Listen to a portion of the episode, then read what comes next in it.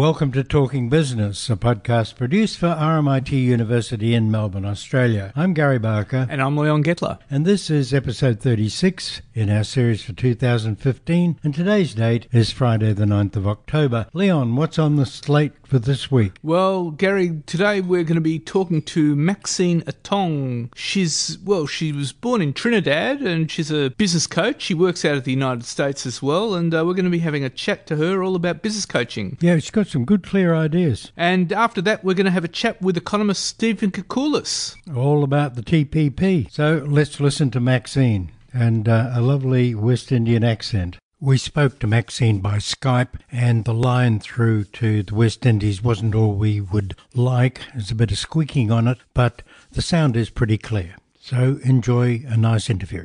Maxine Tong, you've been leading a small and large team for about two decades now and uh, in organisational settings and in private coaching. Tell us how it works as a coach. What do you get out of teams? As a coach, what I primarily do when teams come to me, and the teams usually come because there's a problem, first thing that I really think about in my mind is how safe is everybody to talk about a problem. So the first thing I go about doing when I meet with teams is to really reassure people that we have some safety in the room and to check check on the level of safety in the room. And uh, so to help people promote the safety in the room, I usually work with a team to set about set up rules. Rules, you know, what do you want out of this space? How would this space feel safe for you? What will make you not safe? Because if if I don't feel safe, I wouldn't be able to talk openly. And most times when teams have some problems or they need to build as a team, they need to have some honest conversations. So step one would be to test the level of safety in the room and work to build on that level of safety. And the next steps? Well, the next steps so, it, so the next steps will be to have an honest conversation about what is going on in that room. So I, I so usually I say, you know, what's going on, as simple as that. So some of the rules we establish, some of the rules we establish will be things like making sure everybody's seen and heard. Um, please don't judge what anybody is saying. Have some personal responsibility. Speak on speak on your behalf. So use a lot of I statements. Please try don't don't um, report for someone else else, let everybody use their voice in the room, and of course, respect however it is defined for that group. So that that would be some of the rules that we set up, and then the third piece will be to ask what's going on and to begin having the honest conversation. What sort of com- what sort of problems do teams come to you with? I'm smiling because sometimes it could be uh, um, sometimes it could be team versus leader. So in that instance, it could be where they see the leader as not being consistent in application of rules and policies as it relates to the individuals in the room. Or it could be that they don't trust the leader. And that's that's a big one with a lot of teams because trust is is, is not really a, uh, nth characteristics. It's something that ebbs and flows. So you have that a lot. And then sometimes there's conflict between team member and a team member, and that the team does not get along or they don't work towards the same objective at, at the same time. So those are some of the common issues that I see in teams. So how do you deal with something like ineffective leadership? So an ineffective, well, an ineffective leader impact both themselves and, uh, or I should say himself or herself, and they would also impact on the team. So the question would be, what is that? Any, how does that that ineffective leadership manifest itself. Because very often what we will see is we will see certain behaviors in the team or certain inconsistencies in the team that we tend to want to address. An ineffective leader needs to really, it comes to self awareness. If I'm not aware that I'm an ineffective leader, I will continue to be an ineffective leader. So I would recommend coaching where the coach works with the ineffective leader to raise his or her awareness about how he's being ineffective and the impact it's having on his team. That's step one. And after that? And after that, we would um, I would use the methodology that um, that really is about planning and taking action. Where is you you ask the leader what is what is his vision of leadership? What does he want for himself? What do you want people to say of you when they've left your team or when you've moved on from the organization? R- reflect on some of the actions that that sort of leader, the leader that you want to be, what are some of the actions that that leader would take, and then work to compare what am I doing now? What needs to change in what I'm doing, and how how do I go about changing it? That's how I'd support him to be more effective. It really needs to start. Go ahead. But that can be very confronting for a leader to discover that they're not that effective. I mean, how much resistance do you find? Well, it's so resistance is part of change. So resistance tells me that they are getting to a place of awareness. Because if I didn't know, if I was not aware at all that something was wrong, I wouldn't resist. I'd just go like, oh, Maxine is talking crap, whatever. But if it is that Maxine is hitting a nerve and I say, mm, I don't like what she's saying, it, it doesn't feel good, it means that I've started. And we, we will work through the resistance. I will ask the leader, you know, how do you feel about what I've said? What, what is that feeling telling you? What do you think is behind that reaction? For them to realize that the reason they're reacting is because perhaps there's a grain of truth, or perhaps there's something about what was said that makes them uncomfortable. So, what about it makes you uncomfortable? That would uh, that would be fairly confronting for any leader. I, yeah, I, it's you know, it, and and these things are done in a spirit of. So I'm I'm speaking to you plainly, but when I'm with a client, I will not be so direct because each client has their has is his or her own personality and I would use the language that would be effective with that particular client. So some clients I have to use an analogy which is not about them at all. Some clients I'll have to say, you know, who are people who you admire in the organization? What is their leadership skill, skills like? You know, how are they effective? And let the client begin to build a picture of what he or she may want to be before we even start to do that. And these conversations happen over several coaching sessions. They do not happen in one session because, of course, the client has to trust me. So the leader, so a lot of the first three sessions or so is about building trust before we start to do the hard work. I'd imagine then you would have to, when you go in, you would have to analyse very carefully where the client is coming from, where their strengths and weaknesses are in your own view, in your own notebook, to do that. Yes, very right. And before before I enter into any coaching arrangement with a client, I usually ask the client to um, two things I could ask them to do. Maybe just do a, an analysis of what they think their strengths are and their weaknesses are, or I would ask them to, to I usually send out a standard set of questions which deals with some personal stuff as well as looks at them in a business perspective. So I would have some pre-information on the client. I, I would never jump in cold. Now, I mean, how important is teamwork these days for any for any company? You know, I, I think that teamwork is, you know, it's become a buzzword, which is so unfortunate because, you know, we say it, but we don't live it. So we say we're a team because there's a bunch of people working together, whether they're sitting in the same department or, or they're sitting virtually and we call it a team. But teamwork for me is about going for a shared vision. And I think that that notion of sharing a vision, regardless of how big or how small it is, is very often lost when we speak about teams. And it, it's such a magical thing when five separate individuals could harness their creativity to push towards the same goal. So teamwork for me is a very important word. It's an overused word. It's a word that has lost some of its some of its essence, but I still hold on to it And its pure sense. So how do you get them sharing a vision? So one of the things that I know for sure is that wherever I go to work, I think about what's in it for me. So I usually start at the individual level of the members of the team and ask them, what do they want? What is your vision for yourself?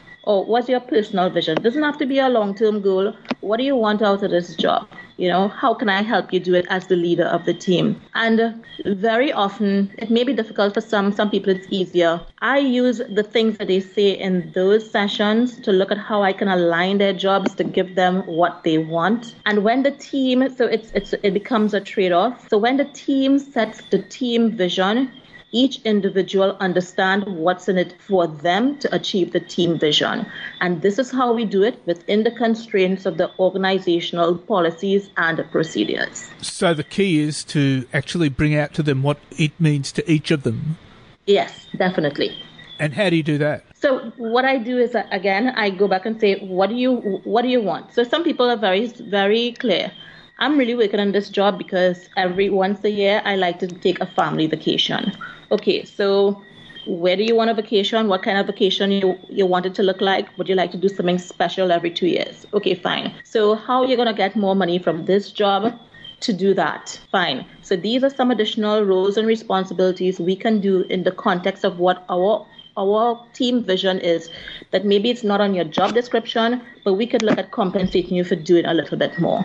Right. So it's that kind of conversation that I would have, having the boundaries for what we what we can do as what we set as our team vision, and of course below that would be the rules of the organization, the policies and procedures that govern how we behave in the organization. So you would have to have that conversation also with the team leader and the individual itself. Yes, definitely. It's, it's definitely to, to say to the team leader, these are some of the things that, that they want how are we gonna how can we embrace it? Because at the end of the day i think what's very important for teams is to realize when somebody in the team will never be part of that vision. So it's very challenging work. It's challenging work but it, and and it's also rewarding work. You know and it's rewarding because when when a team begins to gel and when people can say this is what i want and this is what i'm getting out of my team then a leader does not have to negotiate for work because it's very clear why we're doing the work. Well, Maxine Attong, thank you very much for your time. It was lovely of me to catch up with you today. Thank, thank you, thank you so much.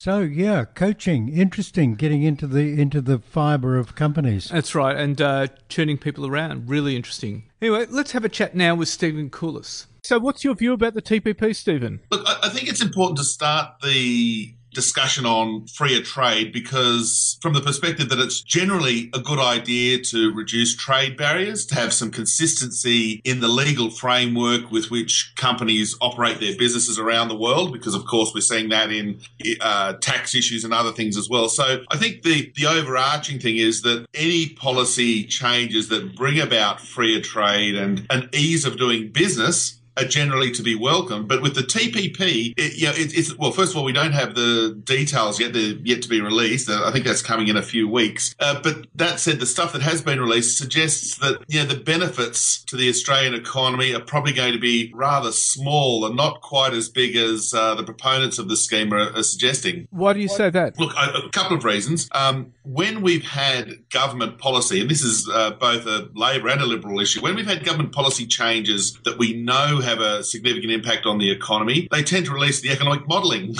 they tend to say that you know this particular decision we're taking will you know add you know 0.1 to GDP or you know 10 billion dollars to GDP per year over the next 20 years, and with that we get an extra you know 50,000 jobs. With this one, I'm a bit suspicious that the government has not released any such details, and I know some of the uh, other uh, economic modelers have looked at this sort of thing and and they've come up with remarkably small net benefits to the Australian economy from the TPP GDP changes. You've got to remember too also that while you know we will be getting some benefits in in agriculture and the like, we're also giving up things because of course that's the nature of a, of, of a compromise on, on trade. You know, we, we get benefits on some parts of our economy, but we're also giving up others, and that's where the pharmaceuticals industry is one where we again details yet to be confirmed, but we may be um, opening ourselves to an increase in pharmaceutical costs, given that the vast, vast bulk of them are produced overseas. The, but the America compromised on that. Uh, they moved from 12 years to five years to eight years. They, they did. That's true. And that's, again, the, that's the reason why this uh, TPP took so many years to negotiate and was so dreadfully complex. But, but I think at the end of the day, as I said, the, the, the move to freer trade is always to be embraced. You know, it's, it's, it's a better thing. You know, we, we know over the, gosh, the last 50, 100 years of economics that being able to specialize and not having trade barriers or other legal barriers, which are effectively trade barriers, does restrict the rate at which an economy can expand. It does restrict, you know, a company's ability to expand and become more um, uh, dynamic and profitable and employ more people and these sorts of things. So th- again, that's the point. But again, in getting this negotiation, we've just got to be mindful of what we've given up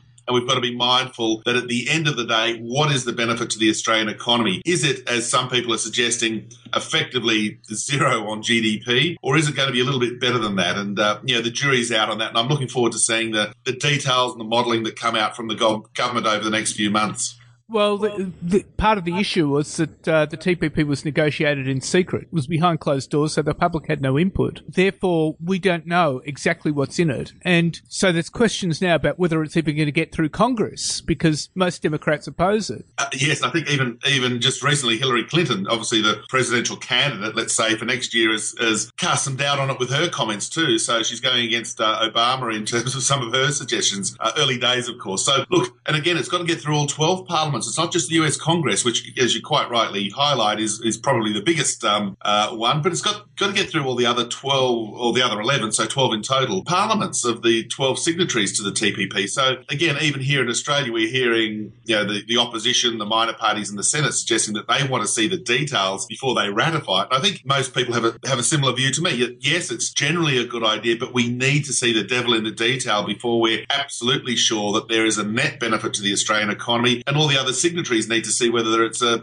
a benefit to their economies too. And uh, one other little element that's worth noting too is that um, China is not part of it. And obviously now the world's second second biggest economy, soon to be the world's biggest economy. You know, it's a pretty important part of um, of the world that's been been left out of this. And I guess that uh, opens just up another little issue when it comes to how effective the TPP is going to be. Well, the TPP was designed actually to keep China out. Yes, well, that, that's right. Well, it's to counter some of the, how do we say this uh, politely, that some of the uh, market um, changes that their government can impose, for example, you know, things like their currency, and they just dictate to the corporate world how much they should be producing. So, in a sense, it's a, re- a reaction to that. But again, yeah, well, Australia's got a free trade agreement coming with China, which has got some benefits to us as well. So, we've got a few multilateral uh, agreements like the TPP. Then we've got a few bilateral ones that we've got with obviously China, Japan, and South Korea, which are important too. So look, it's complex. It's, it's a little bit messy, and that's why it's so hard to analyse and just give a you know a, a two minute rundown on, on the net benefits because there definitely are some benefits. There's no question, but there are also some costs that have been at this stage not fully analysed and not fully released by the government. Uh, one suggestion I heard the other day was for someone like the Productivity Commission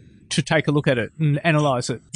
Indeed, the Productivity Commission is uh, one of the better institutions in Australia. They look at issues in terms of economic efficiency and, by definition, productivity. That's in their name. You know, in, in a fear, fearless and frank way. And they've come out with some, well, on some of the free trade material, they've come out with some quite, I might say, scathing criticisms of just how little benefit you know the Australian economy gets from it. So, look, I, I for one would be delighted to see someone like the Productivity Commission without an axe to grind. They're not one of these private sector think tanks that might have an axe to grind somewhere to just just analyse the numbers. You know, I think the, the best way to judge a policy is when all the facts are on the table, when someone's analysed it. And if we can sort of see, and if they come up with a, a conclusion that the net benefit to the Australian economy is X billion dollars a year, it adds Y number of jobs, and I don't know what those numbers are. But if they can come out, and even if it's a moderate benefit to the economy, well, yes, that would have uh, give it give it a, a reasonable sized tick. Do you see potential for more trade agreements coming out of the TPP? Well, that, that's the hope, I, I, I, suppose. That, as I said, we've, we've got a lot of these bilateral ones. Uh, Australia's had with, um, yeah, as I said, with uh, South Korea,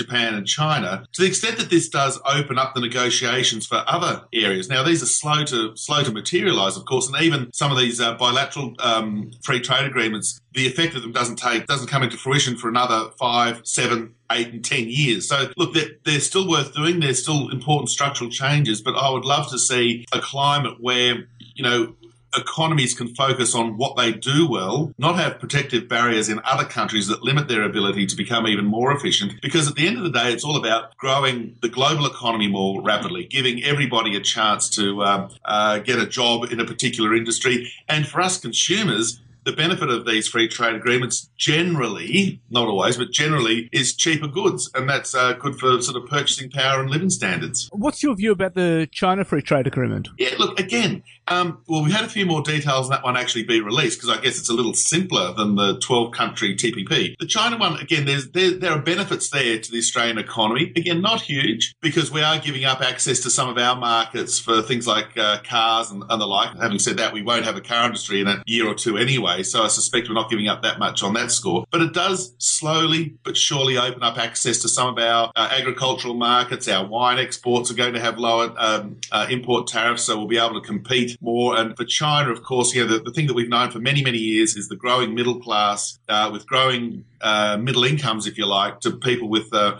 you know decent decent disposable incomes, they do switch their consumption patterns away from what you might call subsistence living, the roof over their head and food and uh, uh and clothing and these sorts of things, to more what we might call you know semi-luxury items, like drinking wine, like having holidays, and these sorts of things. And that's where uh, the benefit to Australia can come. And even on things like um, you know beef exports and the like, it, it, it, it's a benefit. But again, my, my way of judging these sort of things is that you look at the numbers, the hard numbers, remembering that Australian economy now is 1.6 trillion dollars a year. You know, the, the the addition to the economy is really only in the low hundreds of millions of dollars a year from the China free trade agreement. So again, useful having, but it's not a real game changer for our economy. Uh, well, the other issue with China, of course, is that uh, while we're selling goods like, say, wine, food, maybe legal services, financial yes. services, we are doing it in a crowded market and there's more competition. It's not like uh, the days when we were selling uh, iron ore and coal, when we were the only game in town. Perfect point. Yeah, that, that's the critical thing to remember. China has also negotiated free, uh,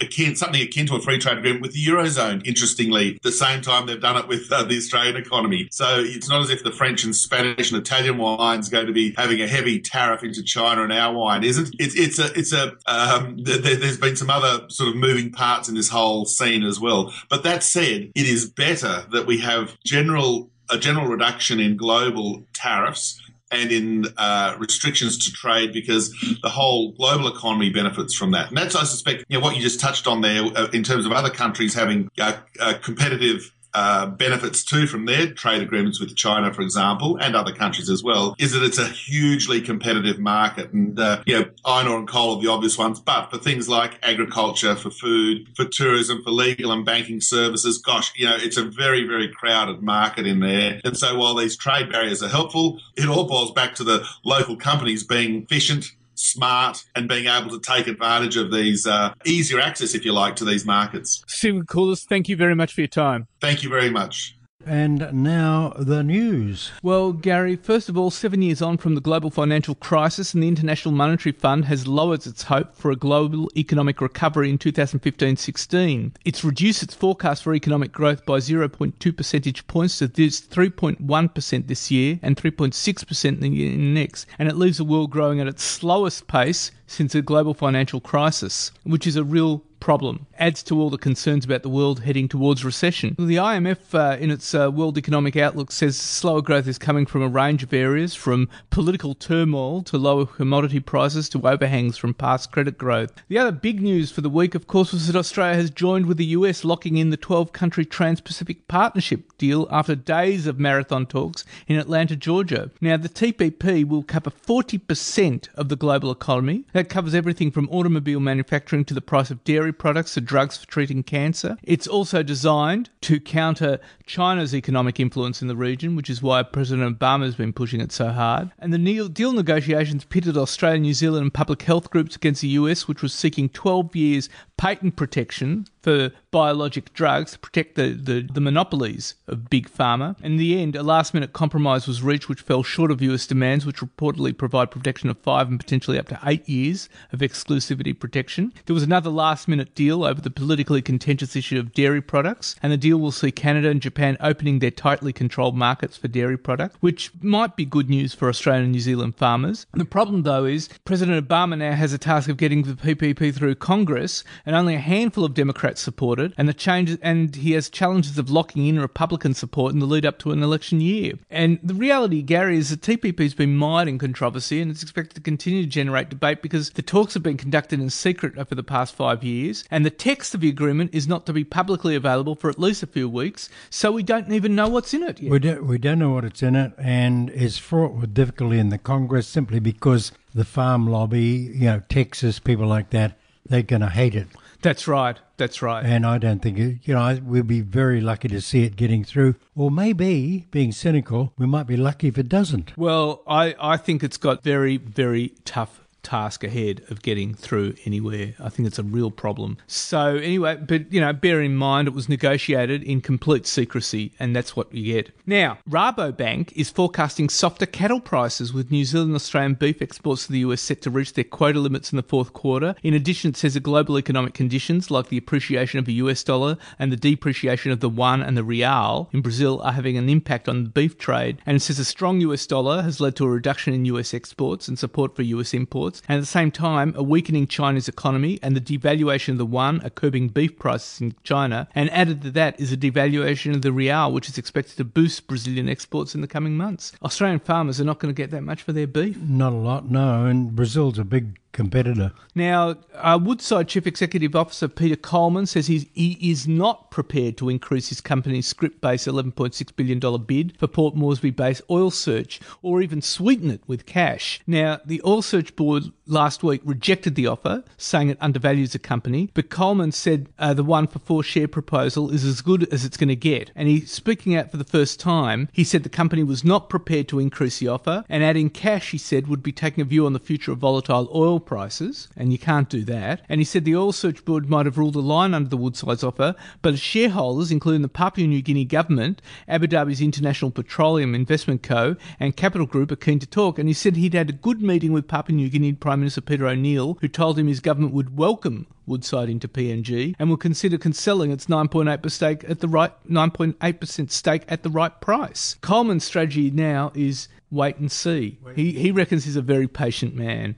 He's going to smoke them out. The, the weight's on his side, isn't it? That's right. And That's particularly as the oil price. I mean, if, if the Americans have just said that their their stocks have risen by quite a large um, number. Yeah. And the price is going to sag a bit again. That's right. Now, the Turnbull government is considering abolishing capital gains tax on startups to encourage entrepreneurs without risking direct government investment in the notoriously fickle, fickle tech industry. And there's a proposal by coalition backbencher David Coleman, who's a tech industry veteran, to abolish capital gains tax on investments in private companies that are less than two years old and have revenue of less than one million. And that's being looked at by a task force writing the government's tax white paper. And that change would cost the budget 50 million over four years. If it was introduced at the start of next financial year, and it would increase over time to about 30 million a year by 2018-19, according to the Parliamentary Budget Office. By contrast, the 2015 budget small business instant asset write-off that will cost taxpayers 1.8 billion over its two-year lifetime was popular with Tony's tradies, but of little use to many other startups. It was really derisory when you worked out how the money was spent. That's right. That's right. So, um, despite a change in treasurers from uh, Joe Hockey to Scott Morrison, the tax up startup incentive plan is now considered a live option, particularly given Prime Minister Malcolm Turnbull's promise to create a more agile, innovative, and creative economy. He's been out spruiking a, a share trading app Uh, yeah, personally, which absolutely, is interesting. Absolutely. Meanwhile, the services industry expanded again in September, marking the longest period of expansion since the global financial crisis. And figures from the Australian Industry Group show that the pace of expansion slowed by 3.4 points to 52.3, but it's still above the 50 point mark that separates expansion from contraction. And much of it was driven by the lower Australian dollar and interest rates. And six of the nine services subsectors, including finance and insurance, property and business services, health and community services, and transport and storage, actually expanded, and that's a good sign. There's maybe a bit much pressure on property. I notice all the uh, the uh, big money families in uh, in Australia are all moving into property. Yeah, that's right. We saw it in the BRW rich list. Smorgons on down. That's right. And the Bank of Queensland is says it's going to defend a possible class action suit against it by Shine lawyers, despite not having received any formal notification of proceedings. And Queensland based compensation law firm Shine Lawyers reckons it's preparing to launch a class action against Bank of Queensland on behalf of customers who allegedly lost hundreds of thousands of dollars from money market deposit accounts held with the bank. And Shine Lawyers have alleged that the bank breached its customer obligations after failing to prevent transactions from, from taking place on their accounts. And Shine Lawyers reckons Bank, Bank of Queensland customers allege that they suffered losses on their accounts after transactions were formed on their accounts under the instruction of a Brisbane-based Sherwin Financial Planners principal Brad Sherwin. And Sherwin Financial collapsed in 2013 following the crash of a related company, of which Mr. Sherwin was a director. The uh, expanding services sector and the weaker Australian dollar have driven a 3.9% increase in job advertisement. According to the ANZ Job Advertisement Series, online notices for jobs rose 4.7 4% in September, building on a 1.3% rise in August. Internet job ads are now 13.7% higher than a year ago. Newspaper job ads slipped 2.7% after two consecutive rises. And ANZ Chief Economist Warren Hogan says the figures are a sign the economy is adjusting relatively well to significant headwinds from falling commodity prices and mining investments, but he reckons it's temporary only. 2016 will be a different story. Dun & Bradstreet's latest business expectations survey showed that 66% of firms are optimistic about the growth of their business in the year ahead, That's the highest figure since January. Retailers are the most buoyant, with an index score of 51.5 points against an aggregate score of 38 points. And across all sectors, 49% of businesses expect sales to increase during the third quarter. That's up from 46.8% at the same time last year, and 40% in the third quarter. Uh, significantly, however, the actual profit index, along with sales and to a lesser extent employment, continues to track below expectations. Now, to me, that suggests there's a gap between what businesses are hoping to make and what they actually achieve. Consumer confidence has slipped further, retracing almost half of the record bounce it joined when Malcolm Turnbull became Prime Minister. The ANZ Roy Morgan Weekly Consumer Confidence Index slumped further 0.5% last week after falling 3.4% the previous week. And after taking the nation's top job, Mr Turnbull now faces an uphill battle to resurrect confidence in the economy amid, amid global financial market volatility, according to ANZ co-head of economics Felicity Emmett. Yeah, I think it's a good thing that the um, things have flattened out and got more realistic. It, putting too much on Malcolm. Yeah. Well, Australia's trade deficit has widened in August against expectation of a slight narrowing. According to figures from the Australian Bureau of Statistics, the nation's trade deficit widened seasonally adjusted 11% to 3.095 billion, and the result follows an upwardly revised deficit of 2.792 billion in July. Now, that result falls well outside forecasts because economists were expecting the trade deficit would narrow slightly to 2.4 billion. Instead, it's come out at uh, 3.095 billion. So imports rose 1% in the month month, and exports were flat. Now, more than 200 workers are going to lose their jobs when Alinta Energy closes the Leigh Creek coal mine in South Australia's north in November, and the company reckons another 200 jobs will go when Alinta, shuts its two Port Augusta power stations by the end of March next year. And uh, so there's further job losses occurring. Coal's still on the nose. That's right. And so, with all the upheaval going on in the economy, Gary, the Reserve Bank decided not to blink and it's uh, it's held the cash official cash rate steady at its record low of two percent, despite continuing uncertainty around the U.S. Fed's rate hike trajectory and China's economic slowdown. So let's take a look and see what happens. But uh, anyway, uh, ANZ is tipping two further rate cuts uh, next year, taking it down to one point five percent. Anyway, that's it for this week, Gary. And uh, next week, we're going to have a chat with Scott Middleton from Terem Technologies. Yes, indeed, we are. In the meantime, you can keep in touch with us on Twitter at Talking or on Facebook. Stay safe, and we'll talk to you next week.